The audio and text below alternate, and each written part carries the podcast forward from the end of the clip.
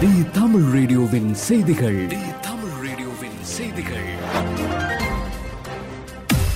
செய்திகள் வாசிப்பவர் பிரியா அம்பிகைபாலன். முக்கிய செய்திகள்.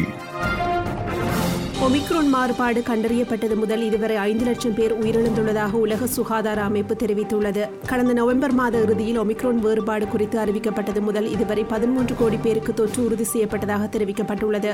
டெல்டா மாறுபாடை விட ஒமிக்ரோன் வீரியம் குறைந்து காணப்படுவதாகவும் ஒமிக்ரோன் பரவலை கட்டுப்படுத்தும் திறன் தடுப்பூசிக்கு இருப்பதாகவும் கூறப்பட்ட நிலையில் 5 லட்சம் பேர் உயிரிழந்திருப்பது சோகத்திற்கு அப்பாற்பட்டது என உலக சுகாதார அமைப்பு தெரிவித்துள்ளது. மேலும் ஒமிக்ரோன் பரவலின் நடுப்பகுதியில் இருப்பதாகவும் இறுதிக்கட்டத்தை நெருங்க அதிக பாதிப்புகள் ஏற்படலாம் என உலக சுகாதார அமைப்பு எச்சரித்துள்ளது. அமீரக செய்திகள். அமீரகத்தில் கொரோனாவிற்கான முழுமையாக தடுப்பூசி போடப்பட்ட குடிமக்கள் மற்றும் குடியிருப்பாளர்கள் தங்களது 3வது டோஸை போட்டுக்கொண்ட பின்னர் 4வதாக ஃபைசர் பயோஎன்டெக் அல்லது சினோஃபார்ம் தடுப்பூசியை பெறுவது குறித்து பரிசீலிக்க வேண்டும் என்று அபுதாபி பொது சுகாதார மையம் தெரிவித்துள்ளது. செவ்வாய் அன்று வெளியிடப்பட்ட அறிக்கையில் பொது பாதுகாப்பை மேம்படுத்துவதற்கும் அல்ஹோசன் செயலியில் பசுமை நிலையை பேணுவதற்கும் தகுதியுடையவர்கள் தங்கள் தடுப்பூசி வரலாறு மற்றும் வயது அடிப்படையில் சினோஃபார்ம் அல்லது ஃபைசர் பயோஎன்டெக்கின் பூஸ்டர் டோஸை பெறலாம் என்று ஆணையம் தெரிவித்துள்ளது. வளைகுடா செய்திகள்.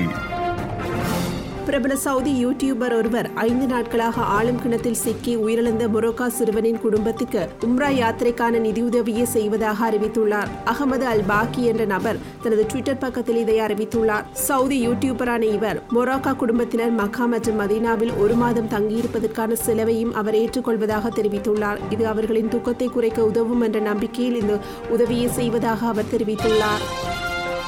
இந்திய செய்திகள்.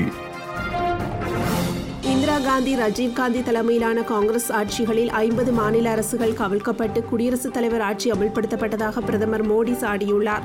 குடியரசுத் தலைவர் உரைக்கு நன்றி தெரிவிக்கும் தீர்மானத்துக்கு பதிலுரை வழங்கிய மோடி மாநிலங்களவையில் பேசும்போது 2வது நாளாக காங்கிரசின் ஜனநாயக விரோத செயற்பாடுகளை கடுமையாக விமர்சித்தார். இலங்கை செய்திகள்.